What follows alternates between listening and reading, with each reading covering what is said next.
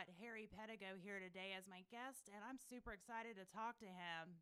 Harry, you want to say a little bit to our beloved fans, or fan probably at this point, but I'm okay with that. no, it, it's definitely plural. The beloved fans of Successfully Chaotic. Hello, Harry Pedigo. It's a pleasure, Maria. Thanks for having me on the podcast. And I'm excited to talk music and festivals and life and everything else in between. It'll be fun. I'm super excited. So, you mentioned music, and I know that is a huge part of your life. Can you tell everybody kind of what your band name is, which I know you mainly go by just Harry Pedigo, but I know you trickle into this band, that band. Can you kind of give our listeners a little bit of more information about you? Yeah, there's been a lot of um, a lot of different sort of uh, groups we've played with. Um, right now, I'm just playing in a trio uh, called Harry Pedigo. Uh, the Harry Pedigo Trio, and I'm playing with my dad and one of my best buddies, Bill Robinson, who plays um, who plays bass and sings harmony. But it's definitely been a um, you know, a lot of different ones in between. We play, played in a band called Slippery Creek for a while. Played with um, a group called the Dreadful Wind and Rain, and uh, just had a lot of fun along the way. I know I've heard you play, and I, you've got a pretty good following. People kind of, I mean, you've got some groupies because I see them at numerous places. so how do you feel? How do you handle your groupies? Well, I try to tell people, you know, don't don't tear at my clothes and wait till after the show, and I'll be signing autographs. there you go. But it's been fun. It's been uh, it's been crazy. You know, I think that folks like to people like entertain. I always like to consider myself an entertainer. I like entertaining people, and I like the energy that you get to feed off when you have um, your your folks and your friends and family there. It's awesome.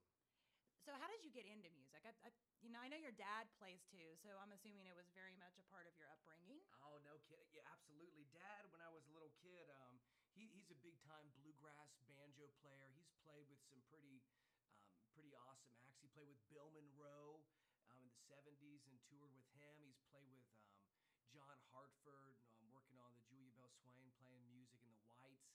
And bluegrass was always a big part of our, our family. I remember being a little kid and waking up in the morning and and, um, and listening to bluegrass with dad while they made pancakes and everything. And he got me playing, um, taking violin lessons real early on, like when I was like eight years old. And we, we studied at a place, uh, it was called the Corryville Suzuki Pro- Project. And that was um, awesome. I got started on that super early, went to lessons once a week, and then he had a weekend group class. And I did that um, probably until like my early teens, and then I got involved in the uh, the, the NKU Youth Orchestra. Okay. Which I was um, kicked out of after a, uh, a one one semester there for not practicing, and thus began kind of my musical exploration. there you go. So that that was kind of leading on my next question. I know. Did you? like playing, or was it one of those things? It's like here you're playing no matter what. It was like that. Yeah. It was it was a, it was a definitely a forced thing um, as a as a kid because you know I just had zero interest in old old music. Yeah. And that was for old people, right? It was for old people. It's like you know, I wanted to listen to um, I wanted to listen to uh, Iron Maiden, and I wanted to listen to Led Zeppelin, wanted to listen to Metallica and play like um, Kirk Hammett, and so Yeah. it was definitely different uh, different world. But it's weird, you know, kind of as I as I got older, uh, started looking at music uh, as an opportunity to kind of uh, make some extra money on the side, and also as a, instead of a tradition, um, also a tradition, but a form of expression, which I finally kind of have been getting my chops with now. There you go. I, I, I can kind of resonate with that a little bit. I wasn't in a bluegrass band, but we were in kind of a Southern gospel type, Oh. Drag you to church to church. And we did, I don't know if you've ever heard of the Gaither band and Isaacs, Yeah. that style, which again was against my style my mom my mom my sister and, and me mainly. And um, sometimes my youngest brother would all harmonize.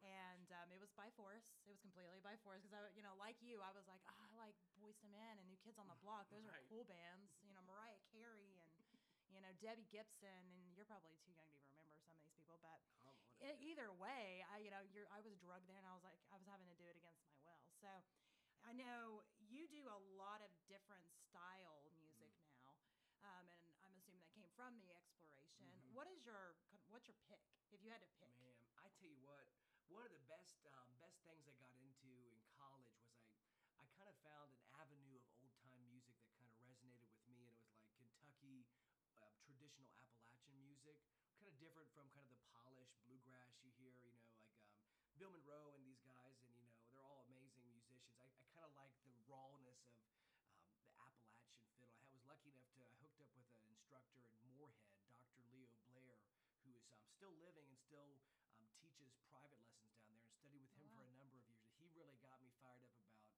um, Appalachian fiddle, the tradition that's kind of like in our backyard Yeah. here, which is cool. That's pretty awesome. I've, I've heard you do that style of music. I know now you're also teaching. Can you tell us a little Mm. bit? Um, actually, a couple of my kids go to the school that you're in, so you get gifted with that every I do. I guess I should probably apologize. No way, man. Oh my gosh. No, they're a blast. It's fun to work with little kids. And I think, you know, kind of coming from like we were talking about, you know, the ha- having music forced upon you. Mhm. I, um, I, I get that there's a practical element to trying to get kids to practice and practice proper technique and that kind of stuff. But music should be um, one fun and two. Um, I think it should be sort of practical. My idea with the program we have at the little school I teach at St. Michael's in Ripley is, you know, um, ultimately the kids, if they stick with it throughout, like until they get to eighth grade, they could, you know, theoretically get a show Yeah. somewhere, play somewhere, and they. I try to, you know, facilitate that, having like, you know, opportunities to play at little local festivals. We've played at like, you know, Pickers and Grinners in Maysville. We've played on local radio and stuff like that, and trying to get them like, hey, you can, you can Yeah. make money doing this, you dude. can do it. Well, and, and that's the thing. Kids are like sponges, so they can learn Oh, so much more Mhm. quickly. You know, an adult tries to do it, and it's going to take them for flipping ever. Oh, no kidding. You know, a kid, they just suck it in. I and you know, I think there's a fine line between forcing them to do stuff and then you know, kind of pushing them and guiding them a little bit because I, I like the idea that they learn it, even if maybe they don't want to do it at Yeah. that point. Um, you know, to be able to at least get the basics of it. I wish um, I, I wish I had stuck with learning piano. I mean, I can Yeah. kind of pick around and get some notes and stuff, but I can't play, and I don't even have the bass enough to be Mm. able to play. So if they've got the bass, they can get better at it. Exactly. It's like Um, riding a bike. Exactly. Something like that. You gotta learn So- to do it. And and well, and, and I did mainly vocals, and I do drumming, so I play djembe and I play box drum. But other than you know that, I I didn't really stick with the mm. piano because it was boring. I It's didn't want to do it. And now I'm like, gosh, I wish I could play piano well, you know. But I'm too old. I don't think I, I don't think I have the time for No, that no, crap. you got you're so But busy anyhow, man. I am. I'm super on. busy. My That's that's what the half of this podcast is about is don't do what I do. don't be me when you grow up. But you've been successfully. I, I'm getting there now.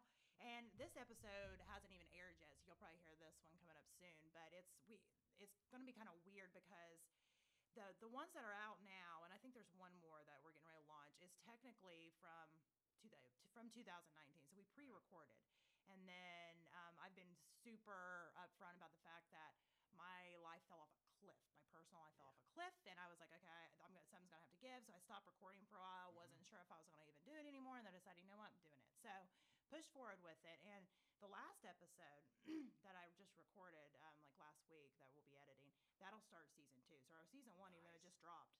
It, it doesn't make sense to have it all one season because even some of that, even though some of it's relevant, some of it was like before the real big shit ball, like me falling off a cliff. Um, you know that I've I you learn so much from that kind of thing. Mm, you you know do. that it it kind of refines your thinking, and I still think a lot the same way, but there's some things that I'm trying to be more purposeful. Mm. Um, I'm trying to not overdo. I, I'm always going to be a doer. Yeah. I'm an impulsive doer. I know what That's not going to change. But uh, some things that I try to do don't fit.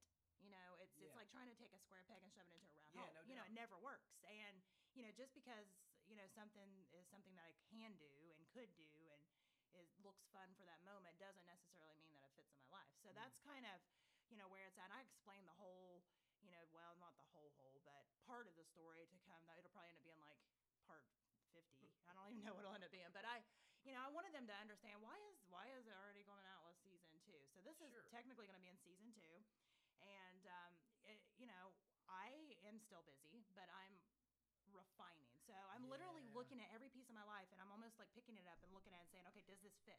Yeah, I, oh, I'm with you on this. I was, I was. It's a big part of like you know the start to the new year for me was just figuring out like okay, clearly um, things need to be picked up in my life, and you need to figure out you know um, how can I uh, consolidate all the creative, all the practical, all the business things I'm doing and try to optimize my productivity as a human being while not losing my my freaking mind. You know yeah, what I well, mean? I mean, it gets to the point that you know when we start doing any type of business, um, and you know, music is a business too. When we start doing any type of business, we get into it because we do that one thing really well, not Yeah. because we do all ninety things that go along with it really well. So, and that ends up being the problem because you're like, oh God, I love this. I'm, I can do this and I can make some money at it, you know. So, because then we all want to make money. So, you know, we start doing it and we figure out, oh, okay, well, that we have to do this now and this now and this now and this now. And before you know it, you're doing like 10 jobs within that one job. And like nine of those 10, you have no effing clue what you're doing. Exactly. No. You know, so, and, and that's what you don't think about. And it's, it's, it's kind of one of those things that I think most of the time, most people have to kind of learn trial by fire. I Yeah, don't no think, kidding. because even if somebody had told me, I would have just been like, "Oh, I can totally do it, though. I can do it." Right, you right. know.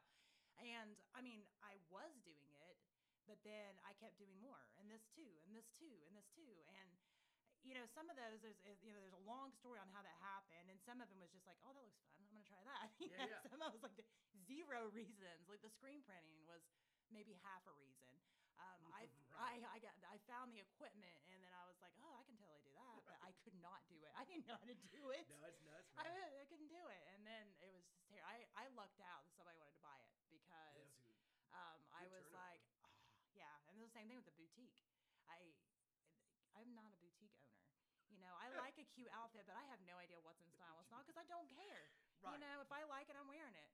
You know, I'm not. I don't care what's in style. No, I so you, it was. It was. It, those are the things that I think we have to kind of figure out. And I think, you know, with you and your music, you know, you've kind of gone through the gamut on, you know, do I want to do it like this or how do I Mm. want to do it? Because I know you play in some pubs and you've done some, you know, bigger um, performances and.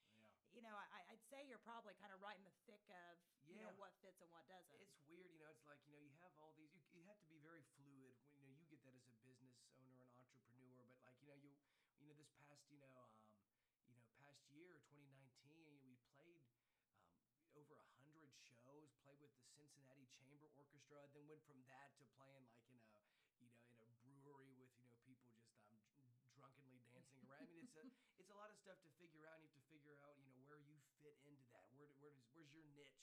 And that's like you said, it's a lot of trial and error. It's nuts. and it's hard to figure out if you're anything like me. I, I'm I'm like in the gray area of everything. Mhm. I feel like I, you know, most people are like, oh, I really love this, I really love that, but I'm kind of like in the middle of everything. It's like I, I, always find myself well in the middle. I guess that's the best way to describe it. Mm-hmm. And any decision like um, that I have to make for myself. Now I can help somebody else. I can look because I, you know, I coach and I do those type of things. Right. I can look at somebody else's stuff and I can see it clearly because I'm not so close to it. I could be like, okay, well, you're doing too much here. This is what you need to do. Right. You need to sort this out. Stop doing this because this is not serving you. And I can tell somebody else that with my own stuff, I freak myself out because I I want to do it all and I want to do none all at the same time. I want to do nothing. I want to Mhm. go outside and just walk around the woods and we know we enjoy no nature and but then I want to go out and just like tackle the world and conquer and be Miss no. you know boss and really you know I need to be able to have my down times you know th- and that was something I think I failed at um, I kept thinking I had to just push hard and fast and hard and fast Yeah. and hard and fast until I broke Yeah, like exactly. I burnt out because that is not sustainable long term Well, it's like remind, as, a, as a trainer, you know, like you know, it reminds me of like um, like I just got. I'm sorry, I look like a hobo. I got back from um from weightlifting and I'm wearing my workout gear. But you think about you know muscle building. Mhm. It's got to be a um, commitment that is not going to destroy your joints and your Exactly. tendons. You got to be you got to be methodical about the way that you approach big projects and life in general. Exactly. And I think that's the issue is that, again, taking a step out of it and looking at it now, I, should have known that wasn't sustainable. Uh, but I kept thinking, and I think that a lot of business owners, a lot of people, fall into the same trap thinking, okay, well, when I get this done, when I get this done, then I can slow down. But then you get there and it's like you can't slow down still. Well, when Oh, I get yeah. this done at this point, then I can. Well, that's a cool point because you think about that in a lot of different ways. Whether it's like you know, um, whether it's your business, your music, what you're doing. You know, there's certain personalities. You and I being similar in this way that Mhm. like as soon as you get that notch in your belt, you want to go to the next thing. You want to keep on pushing because oh, I did that. Well, how about I maybe I can get a, a bigger show? Maybe get more people to come out. I, I recorded this. Well, maybe I could um, you know, maybe I could do a bigger recording, more greater scope, and it's always pushing forward. You have to know how to do that without um, yourself. I know, burning, I know. out. And I, well, and I think that's the key. I mean, I think it's a good thing that to push forward, but I think it's doing so in an intelligent way to Mm. say almost like scheduling your your off time. I mean, we all know we need to boot down our computer. We all know that you know lots of things Yeah. need rest, but somehow we will just run ourselves. I mean, I was I was to the point that I was working long hours. Uh, you know, I wasn't sleeping as much as I should Mm-mm. because I was afraid I wasn't going to get something done Exactly. you know uh, and, a, and a lot of the pressure i thought it was other people putting it on me but kind of now that i'm out of it i'm looking back i'm like okay know. like like 80% of that was me there was a little bit that was coming from outside Yes. sources but most of it was i was putting it on myself and for what i don't know because it's funny that i mean i always say i don't care what people think i don't care what people think but Oh, do, and I think we? we all do, even if we say we don't, there's a small part of us that do. But, you know, again, once I kind of broke and fell apart, I got to the point that I was like, okay, I do slightly care what people think, but I Mhm. don't to the to the point of changing who I am because, you know, in the business world, um, there's certain ways you're supposed to act and you're not supposed to act, and Mhm. I'm sure it's the same in the in the music world. Mhm. Um, and not all of it went with my personality. No, no kidding. So I had to like wear this mask half the time. yeah. And that's exhausting. Oh, it is. It, it reminds me of like the different, you know, uh, avenues of our lives. Like you know, whether it's teaching or music, you are literally you're playing you're playing a character, Mhm. and then if you don't get a second to play yourself, man, Yep. then you're gonna uh, you're gonna you're gonna aspire to get into Kurt Cobain territory. You know what Well, I mean? and I think it does wear you out. I mean, you know, and I tell people this, and I don't. I'm not saying go to your next, you know, meeting and just act like a fool, but you mean be, be smart about it. But you know, we shouldn't have to pretend to be something we're not either. You know, I'm, as you know, super sarcastic. I, you know, am not like when you think of professional, I'm probably not the first person that comes to anybody's mind. But can, I can hold it together in a meeting when I need to. But I also don't want to act like I, I'm something I'm not. And I was having a really hard time in some of the meetings I was going to, just because, especially at the very beginning when I first started my business, Mm. because I thought, okay, well, I have I have to do this, and I'm really terrified about this aspect of it. Yeah. And so I would go and try to be what I thought I was supposed to be. And, to, and then I then I had just I had to stop. And what was funny is I had one person, um, his name's Brian, and I'm gonna call him out, and he'll probably get mad at me, but I'm fine with Um, call call me out. Once he got to actually know me, he was in one of my networking groups, and um, he got to know me. He was like, "Okay, when I first met you, I thought you were a stuck up bitch." he said, "I did." He was like, "I don't want to talk to her. I don't want anything to do with her."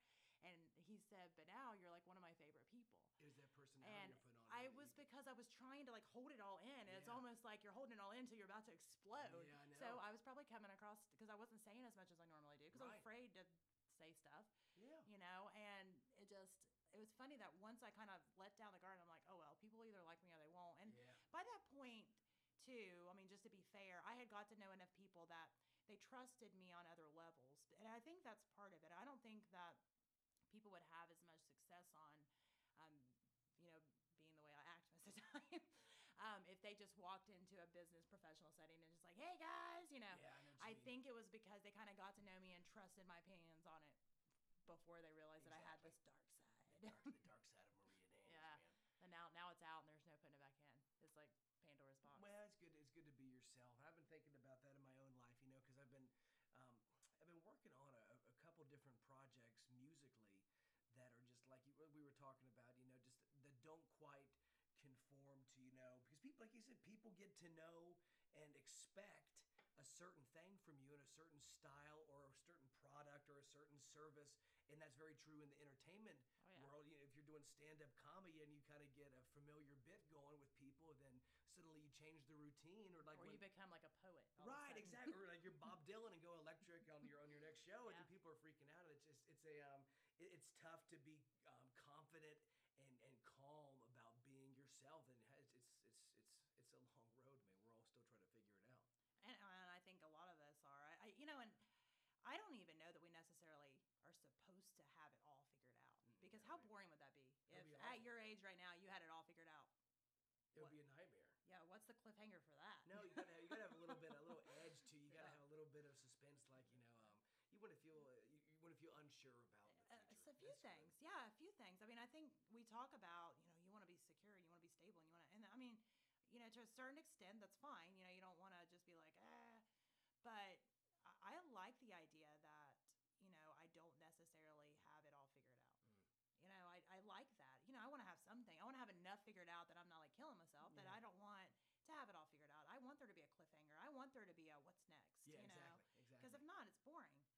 So, talking about balancing um, the music and um, your teaching, yeah, how how how does that how does that It's- all work? It's been it's been tough, man. I tell you what, like you know, um, I teach full time, you know, um, at the, the middle school, music and social studies and writing, and then I've been teaching. So you're pretty much doing three jobs there. Yeah, okay? no, man, it's crazy. then he I teach. I was doing um, some mood lighting over at um at um, a college in Maysville, Maysville um, Community and Technical, teaching like a, a little writing class there on top of that workload, and then you end up it's if you're working, you know, sixty hours a week, and then going to uh, like a four hour show on Saturday, and sometimes on Friday too. It just it's a it was a wild ride, and you have to you have to start prioritizing stuff about getting really you know, tr- you know, spitting out the bone stuff that doesn't matter in your life because otherwise you'll have zero um, personal time to develop and to like we were talking about like to to, to to to know yourself and so i got really into like um, trying to be more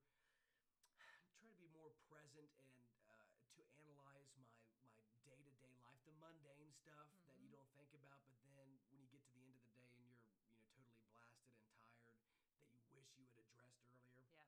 I've been doing a new thing with like my journaling. I've been big into journaling here this past couple of months. I've been thinking about my day in terms of like three big categories, just personally. I mean, you Yeah. want to you want to have your you know personal relationships and everything, your family, friend groups, but just as an individual, I've been looking at things like okay, I need to stay stimulated and sharp um, in athletics and academic. in Academics and then in, in art, so that I call it like the three A's, and Yeah. looking at trying to have those making sure you devote some small percentage of time to those in order to stay sane in a really busy schedule. And, and I think that's important. And I think you can kind of fill in the blanks with what's important to you. You know, for some people, maybe it's meditation or, Mm. you know, maybe it's being in nature or, you know, maybe people are, maybe they did learn the piano and they're not like me and they didn't Right. do it. So maybe they really want to just keep up on that, you know, whatever, fill in the blanks. Yeah. But I think that I like the top three. I use the three, the number three for a lot of things. Like, oh, um, I'll make my to do list for the day, but then I, I put on there the top three things that I want Right. to accomplish because, you know, sometimes my to do list has like 20 things. And Well, no kidding, sometimes it's not going to happen. So, you know, it's good to have them down. Yeah. but, you know, and then I, then I can sit and say, okay, well, if I get nothing else done but these three things, what are the three top priorities? And then, you know, um, I also will put down, you know, what I'm going to do for downtime because I actually have found, for me personally, I do better if I schedule my downtime Yeah. Because I'm used to following my calendar. So I Right. have to say, if I don't put it in there, you know, it ends up getting eaten up by other stuff Oh, or by nothingness. And being a mom too. You mean So you're you're, yeah. do, you're doing all this stuff on top of being a mom and having little babies and kids, and you know trying to be an entrepreneur and uh, and, and a mom is incredibly. I mean, it's, I'm just taking care of one person doing doing a poor job at that. It's all, but so, some days. Well, I told you the story, which is on my social media, so it's not a secret. But that my kid um, sang Macarena and shaved his arms last night. So I'm not necessarily winning at that job. I'm not sure where I'm at. You should do a flip on it though and make it like a cha- like a oh Facebook my challenge God. now, where you have to sing it and then you put post a Yeah, shave your- arms. I nominate, you know, so so. terrible. Oh, if I have some bushy arms later on, that's my biggest concern. I don't care that he has bald arms as much as if he decides he doesn't want to, what they're going to be after that. Yeah. That's my concern. If he gets a couple years So under his butt of shaving his arms, yes. and he's gonna be like a, he's gonna be like a primate I by know. the time he's out of school. That's man. my biggest concern. So, you know, me, my first like gut reaction was to freak out. Yeah. Um, but see, he's kid number five, so I freaked out on my my, my oldest one, my oldest one, poor kid. I called her my guinea pig kid because you don't know what you're doing No, with your hey, first dude. one. You're just like keeping them alive is like that. That's that's the Yeah. main thing. So she she is that. She she's good. But like you just like I, I feel like I was like ten different parents while she was growing up because I didn't know what I was supposed to do. Right. and it was and i had her young which you know that added to it. But it was just kind of like it's yeah. She even says it now you would have never. I'm like you know what? I told you guinea pig child. Guinea pig child. I had no idea what i was doing. It, you know, it kind of reminds me a little bit of like, you know, teaching as somebody who's not a parent and teaching kids, you kind of have these different like, like Dr. Jekyll and Mr. Hyde moments where like you're like really the fun teacher, like, hey, do whatever, dude. You feel yourself, man. You're doing great. And then Yeah. you, you ultimately like, what the, Yeah, exactly. Get your ass exactly. in gear, man. Exactly. Well, and I mean, it's like you're parenting, but and I, Oh, I, you know, as you know, obviously, and I don't remember if I mentioned on here before, but I, I'll teach PE there sometimes. Yeah. I don't know how y'all do it all day. Lord have Dude, mercy. it's- it's- By like the third class, I'm done with people's kids. Oh, yeah. completely done. And I love them. They're sweet, but I'm like, I don't want to see kids anymore at all. the, the younger generation can really kick your ass. Oh, my man, especially in great numbers. You know what I mean? Well, and what's so bad um, is I'm and I'm so glad Andy's pretty laid back. But what's so bad is you know my personality, and with my own kids, I'll be like, "Oh my God, you're fine. Get up, stop." I can't do that Oh, with other yeah. people's kids. Oh no. you know, they'll be like, "Oh, I hurt my leg. My leg hurts too bad to do PE." And I'm with my kids, I'd be like, "Would you stop?" You're like, suck it You're up, not dying, Let's stop." go. So, but with them, I'm like, "Okay, let's go to the office." And Let's you know, get these come reps, on. kid. Because I don't want, you know, I don't want somebody. I don't know how they're raising their kids. You Oh, know, I I, don't want to end up getting in trouble on that. So it's like I'm always afraid I'm going to say something like, Oh, "What are my kids?" You know. Oh, it's terrifying. That It's the like, teaching and, and parenting. Parenting must be just like a like re- like cranked up to eleven version of teaching because I just think about like the, the, the danger factor because it's like you have little tiny human beings and you'll be like I teach you know seventh and eighth Yeah. grade primarily they're homeroom teachers so that's like 13 14 year old kids you'll take them out and you're like let's get this dodgeball Exactly. game started and then you'll have the, the younger kids will come out for recess and they'll be like you know man I hope that didn't cause any sort of you know traumatic you know brain damage. brain damage to the kid. It's scary, man. It is. It is. I mean, I, I'm not gonna lie. I'm not gonna sugarcoat it. It's. I mean, parenting is one of the best things and the most terrible Oh, things all at the same time. I mean, it's it's it's crazy. And just when you think you have it figured out, Yeah. you don't have you don't have it figured. I don't. You do not have it figured out. I I'm just winging it. I am completely winging it. And you know the odds. I have seven, so the odds out of there. There's gonna be a couple of them completely messed up. I've already like banged on that. It's, I mean, with the odds, that's a lot of people. So I don't know. It's it's it's we're, It's we're just winging it thing. right It made me think of that. When I remember Socrates said, he said, all, all that I know is that I know nothing. And Exactly. That's, that's life for you, man. Just kinda- Exactly. And it's all over the place. And you know, teenagers. Oh my God, teenagers. God I, bless you. I I have. I'm terrified on um, Cade being a teenager. Um, but he's and I've mentioned him on here before. He's the one that's autistic, and um, he knows he's autistic. I don't know if I've ever told you that. We've had that discussion with him because you know it's one of those things that people are like he's autistic, and I'm like he knows because I mean he's Right, gonna figure it out Yeah, yeah. you know, he's going to figure out, okay, well, I act a little different or feel a little different than they do. And I think that would make him feel worse than to know that his brain works different. That's how we always Right, explain right. when he was younger. You know, you have something called autism, your brain works a little bit different, Yeah, no kidding. you know, and I, th- I just thought that was better.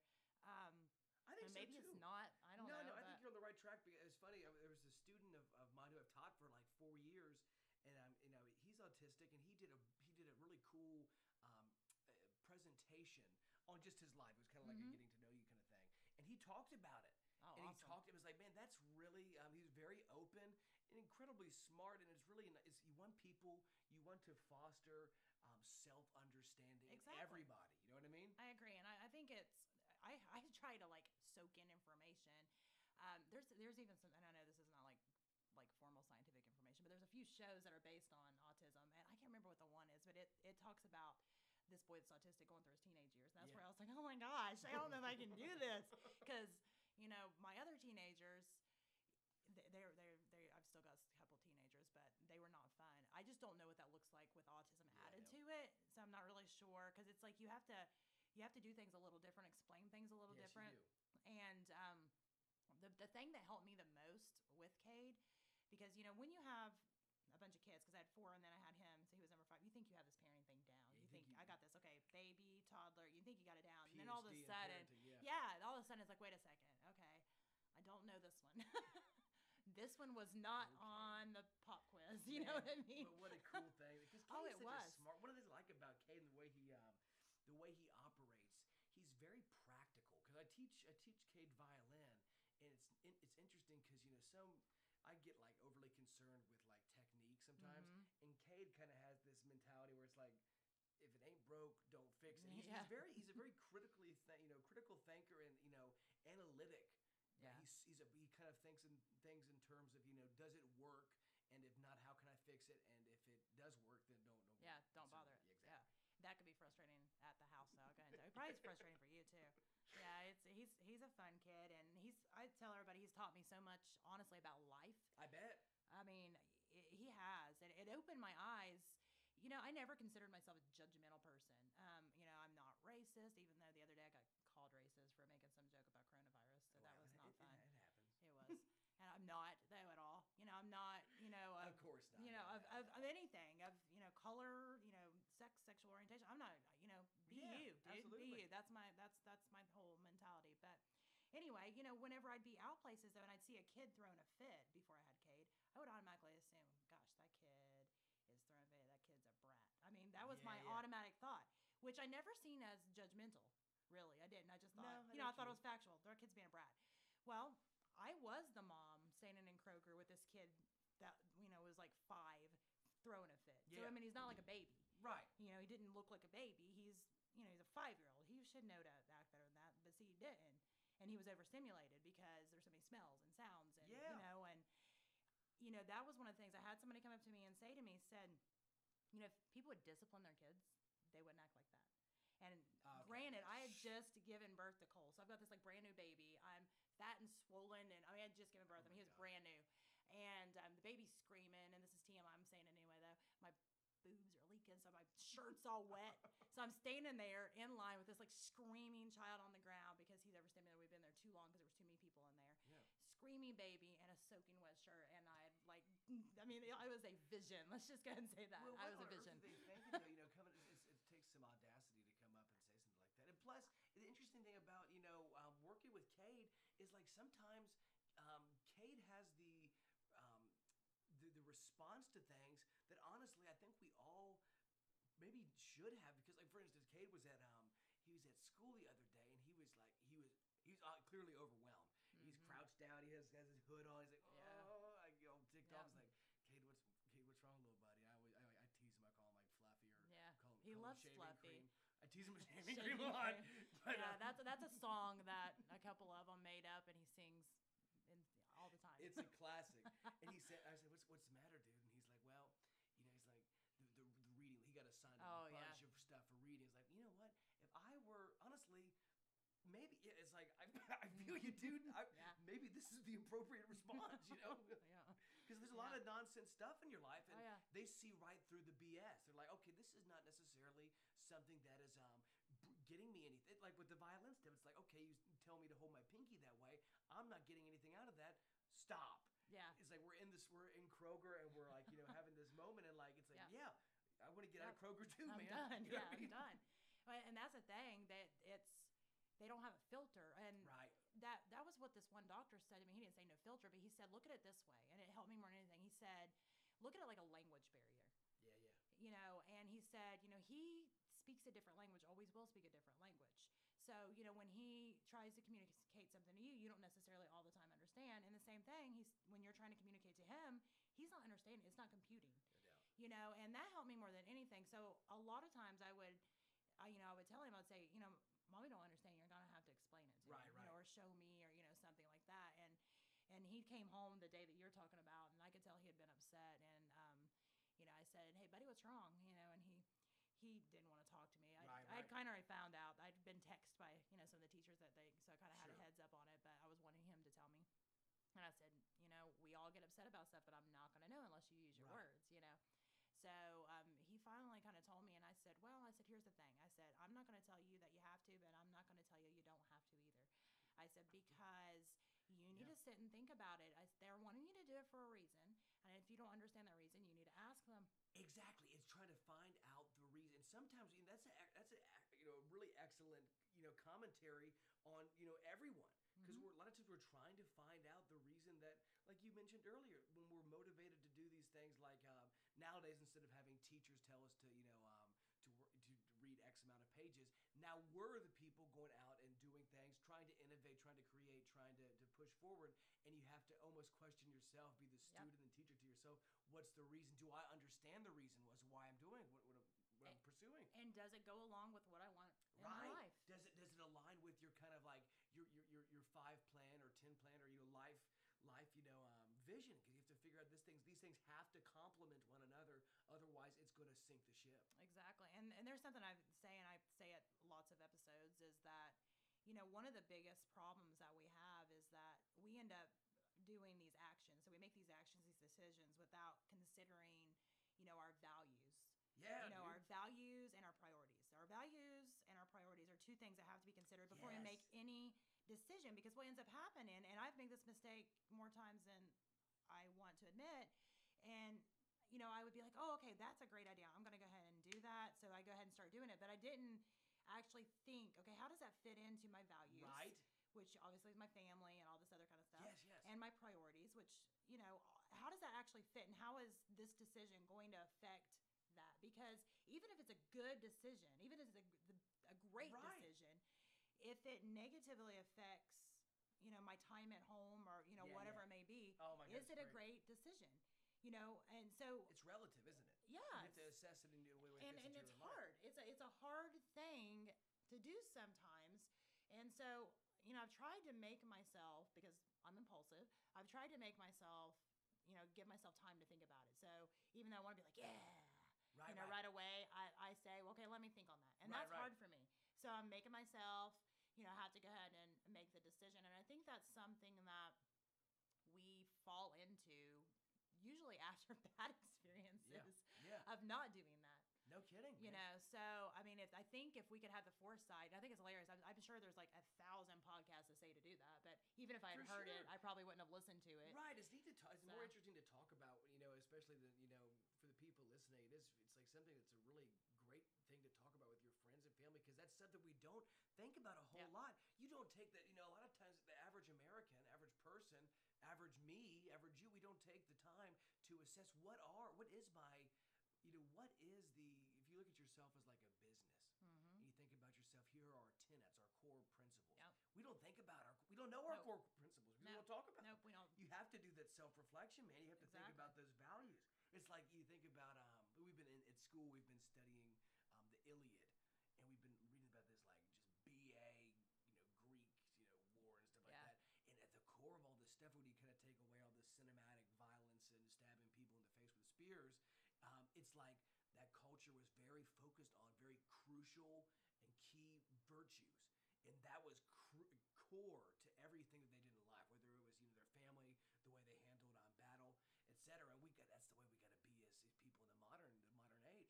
well and i think that's like if you think about different religious sects or you know different things they, they they have these core models and whether you know whether you believe that religion or not if you kind of pull back the religious acts, aspects of it there are those core values Exactly. and that kind of sets the baseline for you know how you make your decisions and i think that's why a lot of those a lot of those things work so well within a lot of these religious communities too Sure. so I mean, I think I think it's kind of neat, and I mean, I have people, um, you know, tell me all the time that you know they follow this, that, and the other. Um, I had somebody the other day tell me they said, you know, I don't, I don't even, I'm not, I don't consider myself a religious person, Sure. but they said um, I follow a lot of the basic guidelines because they're just good guidelines. Right. What? That's a cool thing. You mean bring bring up a great point. You know, it's like um, a lot of times it's kind of you get these um, cookie cutter worldviews that religion provides in, a- in a good Mhm. way, but it's a, it's very crucial to understand the underlying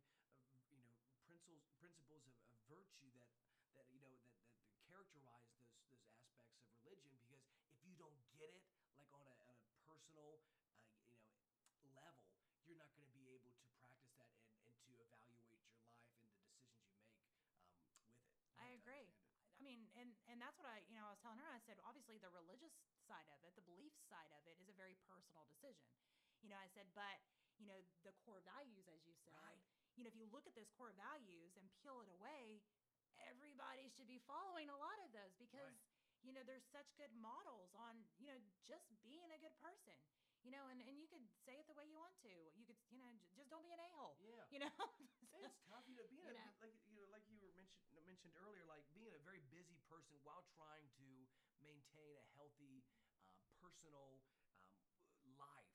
You kind of have these things where, like, okay, so like I just got a, a new membership to a gym, and it's awesome. It's like the best gym I've been to, Iron Fist Gym. It's it's amazing, and I've kind of gotten to this thing where you know it's like, oh my god, I could literally. Um, you, you could like literally spend, you know, I could go there and spend, you know, an hour and a Oh, yeah. half there Yeah. or with music like you know i love playing guitar now it would it's you know, objectively good practice to, to play guitar for an extended period of time but if you said okay i'm going to do this for two Yeah. hours instead of washing dishes and spending time with my family. You have to have a hierarchy of needs Yep. and a hierarchy of um, priorities, right? Exactly. And I think that's something that's worthy to sit down and kind of, you know, flesh out what are my values? Yeah, people don't do that, man. you know, what are my priorities? And then what are the actions I'm going to take that fit within those? Because it's almost like building a house. You know, you got to put the foundation down and then the walls and the roof. Yeah, the theory and practice. So are exactly. exactly. Right. So if you just go out and just like throw the roof, it's just going to crash to the ground. Yeah, yeah. And I think that's what a lot of us, including me, have done. Is you know we're out there just actioning away. You know, so we're just throwing Yeah. roofs everywhere. You know, and, but we haven't taken that time to lay that Yeah. foundation. You know, to lay the walls and and and it's not even. I mean, it is planning, but it goes deeper than planning. It's mm. like a deep plan. It's not a okay. Well, first I'm going to do this. Second, I'm, you know, it's it's more is is is this going to effectively fit into my values and my priorities? And Yes. Is it going to benefit them? yes, you know, exactly. and you could also you could actually even also kind of divide it from there to say it almost you could take each decision within the values and the priorities and say that put them into either it would be a positive thing for them both or it would be neutral like maybe it didn't positively affect Yeah, the yeah. negative or then it would be negative effect so if it's going to negatively affect it that needs to go out right away so then you're left with neutral and positive and you know on that level you still can't have too many neutrals i wouldn't think No, I think or it's right. going to end up becoming a negative exactly. so I exactly. mean, it's like it would be wasted space. It'd be exactly. That's so crazy. I think it's so great to see. One of the things that helps me a lot with that because um, it's tough to think through these things in a methodic, methodical way. You know, writing. I like. I, Mhm. I like to Yeah. write. It slows. It slows down It this and it helps you express yourself, and then you're able to to view what you've expressed, and then also kind of evaluate your your thought process because Mhm. sometimes our thought process can get like you know, like you said, it, it, the, back to what you were talking about, but it can get very um, confused. It's Mhm. crazy, man. And I think I think it's normal to be confused sometimes. I think sometimes we're in the middle of decisions. It's better to be confused and not know what to decide than I think it is to just go ahead and make a terrible decision. Yeah, I agree. I agree. Um, so I think sometimes that confusion is because maybe you're, you know, subconsciously trying to see if it fits. yeah, you know because I- i think that happens sometimes and you know even sometimes we'll get those gut feelings where you're like i don't know i'm nervous about this i don't know about this but then we go and do it anyway such a quote unquote good decision yeah, yeah. but you've got that gut feeling and you know i've had that in the past and i didn't listen to my gut own gut feeling No because I know what you mean. you know man. on paper you know, it was like, oh wow, this is a really good opportunity, and if I don't take this, I'm going to regret it. I was, we're always afraid of regret. we are afraid of regret, and it's neat, you know, thinking about uh, regret and how it relates. Because that's what's the term for that? They have like a fear of like missing out and stuff. Yeah. You know what I mean? And it's it's crazy because you know you think you're going to regret something, but you know um, regret um, taking that, making that decision, and in the future, it's just a weird, it's a weird deal. We've been even um we've been doing this like minimalist like group and um I'm, I've actually haven't posted in it today, so probably all think that I quit. But I just been so slammed today. But so, but anyway, we've been doing this like minimalist group, and at first I was getting into it only because I'm like, okay, my kids have got too much freaking crap. Yeah, no kidding, man. I And, feel you. You know, I need to go through it room by room and just purge. And you know, sometimes it's really funny how we can be so attached to. I don't even know if it's the things for me. Well, now I'm just like, let's get rid of it all. But at that moment, you know, there's memories attached to Yeah, things. yeah. And I think that's the hard part. Is it's not so much the things most of the times it is the memories. And then there may be a few things there's no memories, but it, we always going back to the the fear of regret. We're always afraid if we get rid of it, then somehow we're going to regret getting rid of it. Right. You know, you know, life's going to stop if we get rid of that extra spatula Yeah, that we may never use. you Exa- exactly, yeah.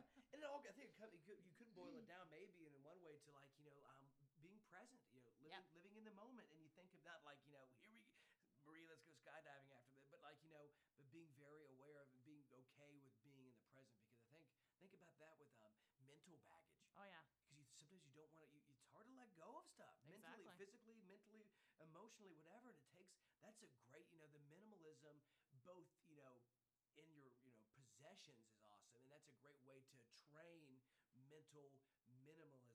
Reminds me that, that Sherlock Holmes quote where he says, you know, um, my mind's like an attic.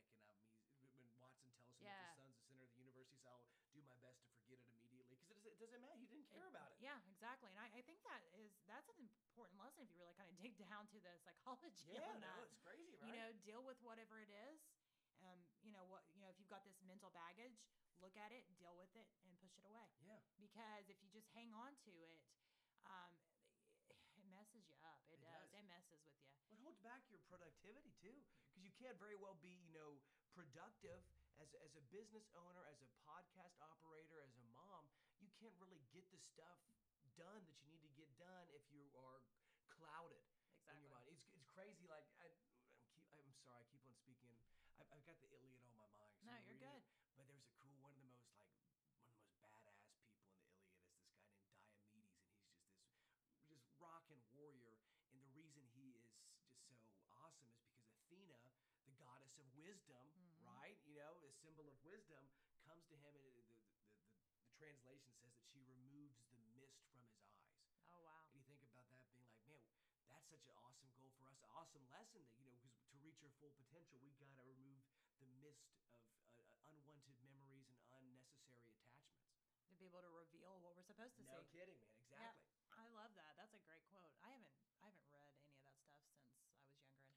I, I just, I and I don't know why. I think I would actually enjoy it now. At the time, I I, remember being like, uh, I remember having to like read the same sentences because it was like Exactly. not sticking in my head. Oh, I know it's crazy. You get it like you read it as a kid, and then you, you it's like you want to you know pull your hair out, and then you read Yeah. it as an adult. You're like, this is wow, this is slamming because I don't know. Maybe it's you know, as a kid, you're not mature. You don't understand a lot of these things. Right, that's a good. They're good just words. Yeah, because you don't understand. Like, if you're reading a novel, like you know, whatever it is, like if you're reading The Scarlet Letter as a kid, it's Mhm. good for you. You could probably get it on some some level, but you don't know what it's like to No. be um, cast out of a community and Exactly. you know, and, and um, you know the black sheep. If you're reading, you know, um, if you're reading something like uh, the Iliad, you don't know what it's like to you know have, be dishonored by people. Mhm. You don't know what it's like to be in a real crisis, like a not not like we haven't been in battle, obviously. Maybe Well, I mean, we're maybe- go- we're, we're have. going through some stuff right now. Yeah. We're going through the. We were just talking about um, what's today? The twelfth? No. Something Yeah, like twelfth. Yeah. So it's March twelfth, uh, 2020. So if you're listening to this later, so right now we've got the whole coronavirus thing Yeah. going on, and um, there's no toilet paper in the whole county, and It's a nightmare. People are freaking out, and it's like super small on the Richter scale of crisis, but everybody's like losing their Right. shit. It's exactly right. So what kind? It's like you know, you think about because you know this podcast is such a cool theme where you want to be successfully chaos. You know, it is being successful in the midst of chaos. And so how do you how do you do that in a situation like this? You think about like what kind of people do you want to look to, and also what kind of person do you want to be? You want to be somebody who is composed in the midst of this Exactly. this, who is clear-headed, and who, like, like Diomedes, right? You want to be the person who has the mist uh, taken from their eyes. You want to be the person who's going to be a stable um, role model to your friends, your family, your kids, whoever, in the midst of um, scary things. scary. Exactly. And I mean, hopefully, you know, you're not listening to this later on and be like, wow, that really was a bad crisis. I mean, hopefully it was just, it just blows over. But either way, panicking doesn't fix crisis. No, it doesn't. You know, you, you sit and you think about it and say, okay, what can I control of this? Right. Can I control the virus? No. You know, can I can you know Oh, what can I control? You're a regular stoic, man. That I'm sounds exactly you. exactly right. Like what can only What can worry we about control? only worry about what you can control. And you know, and that, and that's like new Maria speaking because old Maria would have been like down in my in my like we call it a cellar room down in my cellar room making sure I had enough prepper crap going on Yeah. because I was afraid of, you know. And I'm not saying don't prepare at all. I'm not saying just you know not have some. I'm just saying don't go and buy toilet paper at the store Because because some of us gotta, some of gotta use the got- bathroom. Come on. I've and I've seen these all these jokes stuff going around Yeah. about the toilet paper. I am super curious about what why the toilet paper. I don't know, man. I don't You know. think they'd want the food first? You think that it would be like a like a, a canned goods thing? yeah. You think it would be like that, and then also you think that I'm surprised. like cough been- drops because Cough it's, dro- it's, it's a respiratory Right. issue. See, I haven't been to um, I Maria, my um, you know, being a you know, a, not a parent, not married, you living by myself. Your life, you know, we were talking about minimalism. Your life, you need to have a good minimal life, but sometimes you can take it too far. yeah, And I've gotten you my have like a lamp with no shade. right, you get a lay with no shade. And then also, I was like, I was talking to people at work today. We were at the lunch table, and I like am like a little like I don't know, like sociopathic about. I don't I don't care about. I don't Yeah. get so I don't get to care about what I eat really. Yeah. And not like in a way like I eat whatever, but like I'm okay eating the same thing every single day. yeah, And so I was telling him that I got my uh, I got my weekly food budget down to twenty dollars. What are you eating for twenty dollars? He's got like a pack of ramen noodles and Well, it's crazy. I mean, I've gotten to this thing where I, people think I'm psychotic at work because I literally uh, I have a, a ch- one chicken breast for lunch. I don't eat breakfast. I, Yeah. I drink a bunch of coffee, too much coffee, and Red Bull and all that stuff. So, so this is not nutritional advice, is what we're No, saying. no, no, no, you- Do you can not- give 'em that. Yeah, this should not be misconstrued as Right. nutritional advice. No, but, Don't write me letters. but really, you go, you buy, you buy a, you buy a, si- a pack of six chicken breast, raw, Yeah. cook them on Sunday, and then you, I make, um, for some reason, I've been making, uh, I've been obsessed with making quiche because I get eggs It really sounds cheap. very fancy too, because if you're like, I make some eggs, it's like I get eggs, but if you make quiche, Quiche, right? It ma- see, you can say it that way. I can Exactly. get away with just eating just like eggs. No, I'm eating chicken breast throughout the week Come on, I'm eating and quiche. my protein in my French cuisine. You know what I mean? exactly. no, it's nuts though. You gotta be um I don't know, I just have been thinking I haven't been to Kroger since this stuff kind of um, you know, transpired with the with the virus. There may not. You should have went because I don't know if there's gonna be anything. Well, that's, what I'm, that's what I'm worried about. I'm kind of, I'm almost now. I've gotten to the point where, like, you know, you were talking about being afraid to, to do things or being hold, now I'm afraid to even go. So next thing you know, I'm just like eating like berries in my backyard. That's or all right. something. Yeah, but the wild edibles are good. I can show you some of that. That that's literally been conversation. My mom, uh, she's gonna listen to this and kill me, but I'm fine with that. She called me this morning. She's like, "You better prepare. You just better prepare." no and. I was like, "All right." And you know, I was sitting there thinking, okay, you know, if the shit actually hits the fan, I've got a pond. We could fish. Right, you could. You know, we got a I river, man. Teach yeah. classes on wild edibles. I can find some stuff. Right. I can go out Oh, and make no. us a bomb salad. no, isn't that cool? Isn't that crazy though? Because Yeah. you know, one of my favorite book series is um, the Foxfire books. yeah. And you're thinking about, man, some of these people, uh, the majority of people don't know how to look for basic stuff outside. They, it's crazy. Think about this. You go outside. It's too early right now for gardens. Maybe thinking about early spring gardens, but you know, half the people, ninety percent of the people, even maybe, would go out and not be able to even pick out something edible. Yeah. Well, and I think that's, you know, back to don't panic, but at least try to be smart on stuff. Yeah. Is, you know, I think it's important to learn those things. Oh, I think it is. Even regardless if it's a crisis or not, you should know it's it, man. smart to know those things. It's stuff that we used to always know, and I think that's what happened. Is you know we used to know all these things, and then we got quote unquote smarter, and we forgot all the old ways. Yeah, they did. Instead of just keeping those and adding to it. Dude, you got you're exactly right. Like you think about like um like recently I've lived in a couple different places locally here. I lived like for a time in like Augusta and in Maysville and then you know back and forth. But I've been live I've been renting like a cabin from some like an old cabin for some from some friends of mine. And it was the first um, last year was the first year I got to go hunting. I never been Oh, yeah. hunting before.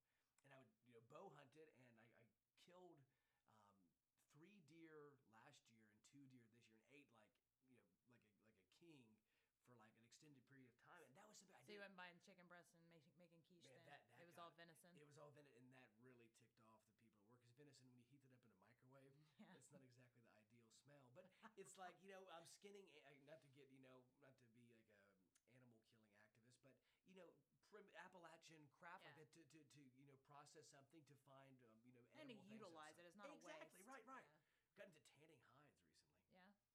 it's kind of crazy. The old timers they would use um they would use walnuts and um certain high tannic Like acid barks. Black walnuts. Yeah. Yeah. And so I did that um, last year. It You know, was Black really- Walnut Hull is a natural, like, cure, like I can't say cure legally, but a, a natural treatment for a lot of things historically. Really? Yeah. Um, uh, parasites being one of them. Really, I did not know that. Mhm. So what would you? What, what, part- how would you do? Like It's the. It? It's the outside, and you The grind outside. it. You grind it, dude. That would be crazy, man. Yeah. I made uh with with walnuts. I made um I got into like like ink pen, like Yeah. fountain pens. Yeah. You can make I dyes. made I made ink with it, it looks awesome. It's like this weird, like kind of like reddish brown ink. Yeah. It's I- crazy. What's so? and I know That's like. I don't even know if I mentioned this on the podcast. People are like, "What is wrong with this chick?" But I'm fine with that too. So, but if I had to pick like something, I'm like, I am fascinated with herbs and Yeah. like all that kind of stuff, and I just think it's so neat. And I can remember, you know, my grandma.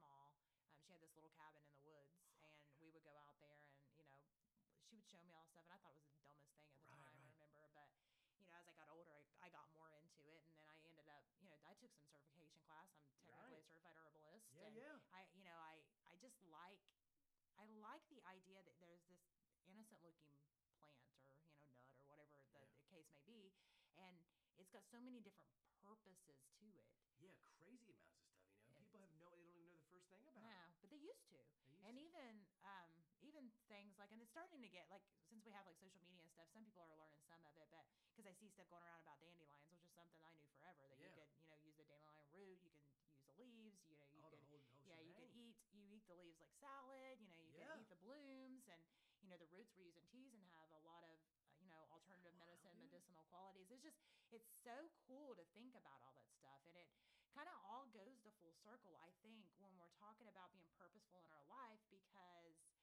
you know, a lot of being purposeful is kind of getting back to our roots on things. Yeah. Personally and just as humans, I Yeah. think.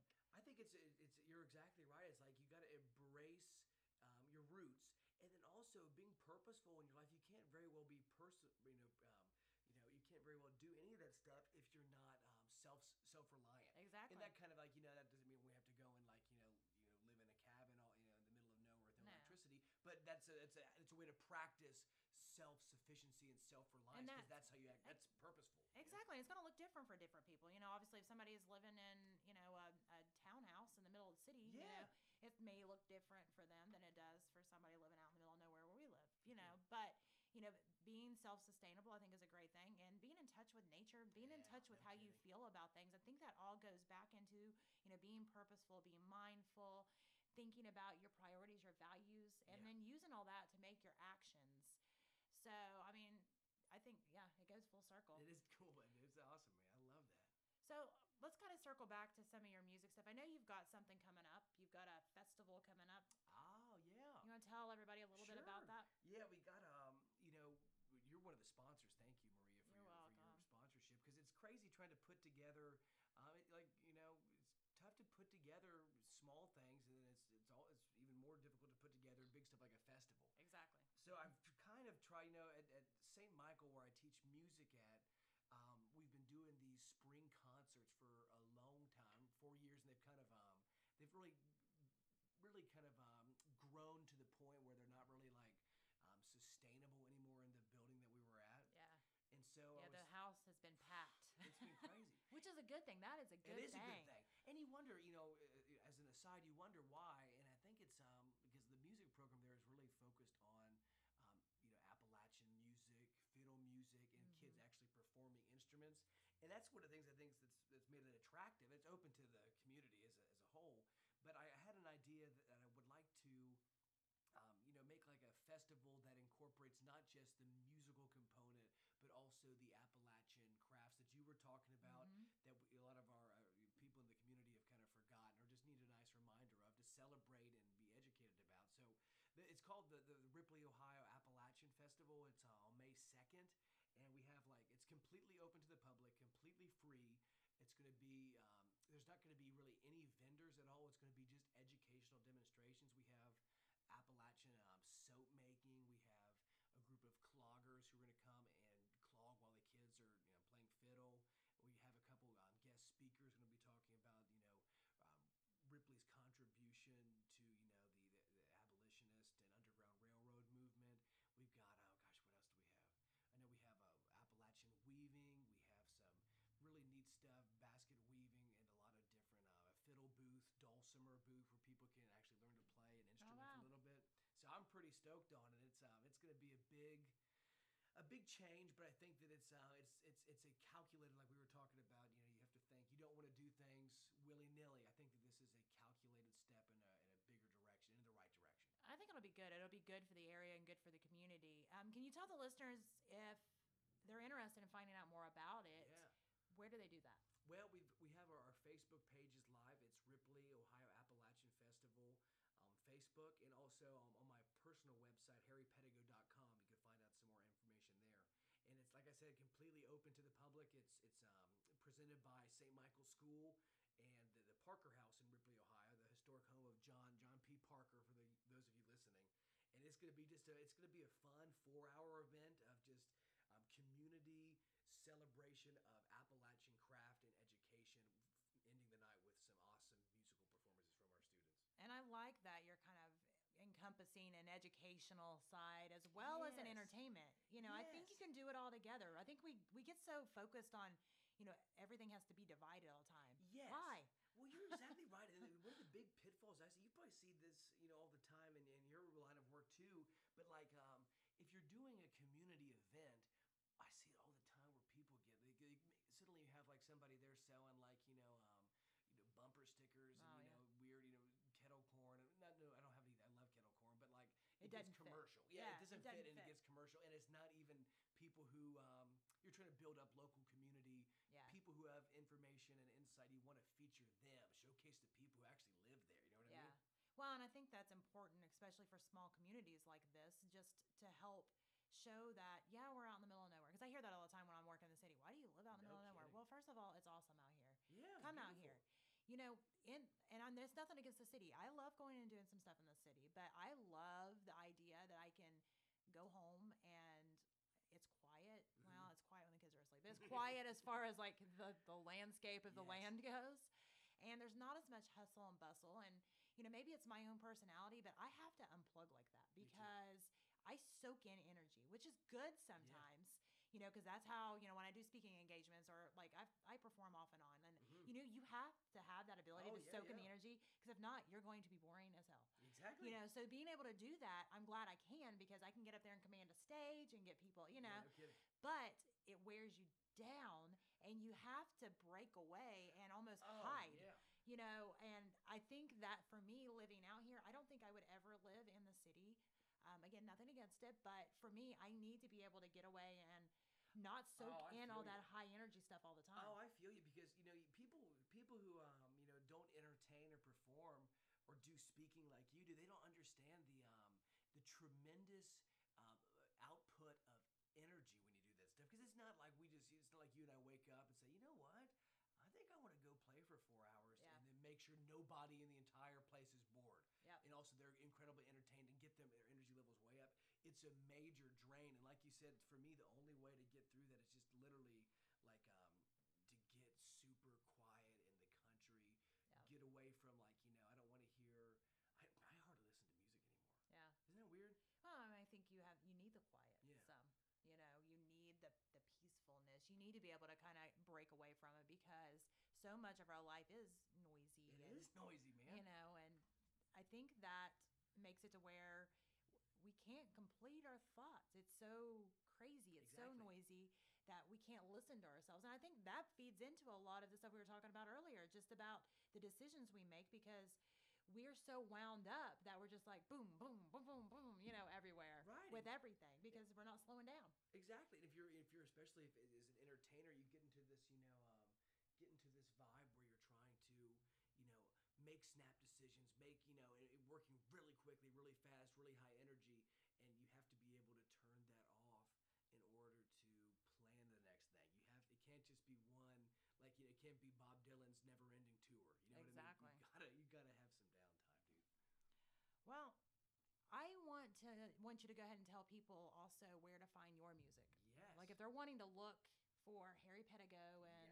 You know all of your performances where do they do that Well, I t- the best place to go is um, Facebook. I'm big time on uh, Facebook promotion. Harry Pedigo Music on Facebook. Um, Harry Pedigo on Instagram. Uh, on my website, harrypedigo.com. That has all our upcoming shows. We, we play a lot in the locally here at some breweries. Play. I get a chance to play out in Cincinnati once in a while. We're playing. Uh, this probably would have um, not. We'll probably have played there already by the time that this airs. But you know, um, Wonder Bar and all these fun little bars around Cincy. And um, I'm in the works, Maria. Maybe by the time we get this podcast out, maybe this will actually be coming to fruition. But I've got um, my first album of all original work coming out, a legitimate album with legitimate artwork and all the little doodads that'll be on um, iTunes and Spotify and all the streaming services. Hopefully before the summertime. So hoping that's like, exciting Yeah, so it, what is it titled just harry pedigo or you got some kind of? I think I'm going to call it Harry Pedigo, although I was encouraged to use a different name because it's uh, it's definitely um, appealing to my heavy metal um, tendencies and my my infatuation with kind of alternative wait it could metal. be harry pedigon Pedigon. He's gone, baby. gone he was going. Now he's gone. harry pedigon Petty gone. So There I'm you go. stoked about that, and it's going to be really exciting because I've never I've never released any um, you know stuff I've actually written myself, and put a lot into this project. You know, some um, just some wild stuff. First time I ever played percussion on something, which is exciting. That's awesome. I love percussion, but I think that's because it's the only thing I can play now. So it's like if you have one thing, you stick with it. You're Oh, like, this is my thing. That's right, man. this is it. Hey, if you do it well, Yeah. don't you, you got if you got something you're good Yeah. at, stick with it. I exactly. So okay, well, it's been good to have you on, and I enjoy. We'll do it again sometime. It's a I- pleasure. I, look forward to the festival, I'm and keep me posted whenever your um, music CD comes out. Send it to me, and I'll make sure everybody finds out and knows where to purchase whatever from. So I appreciate it. Thank Thanks you, a lot. You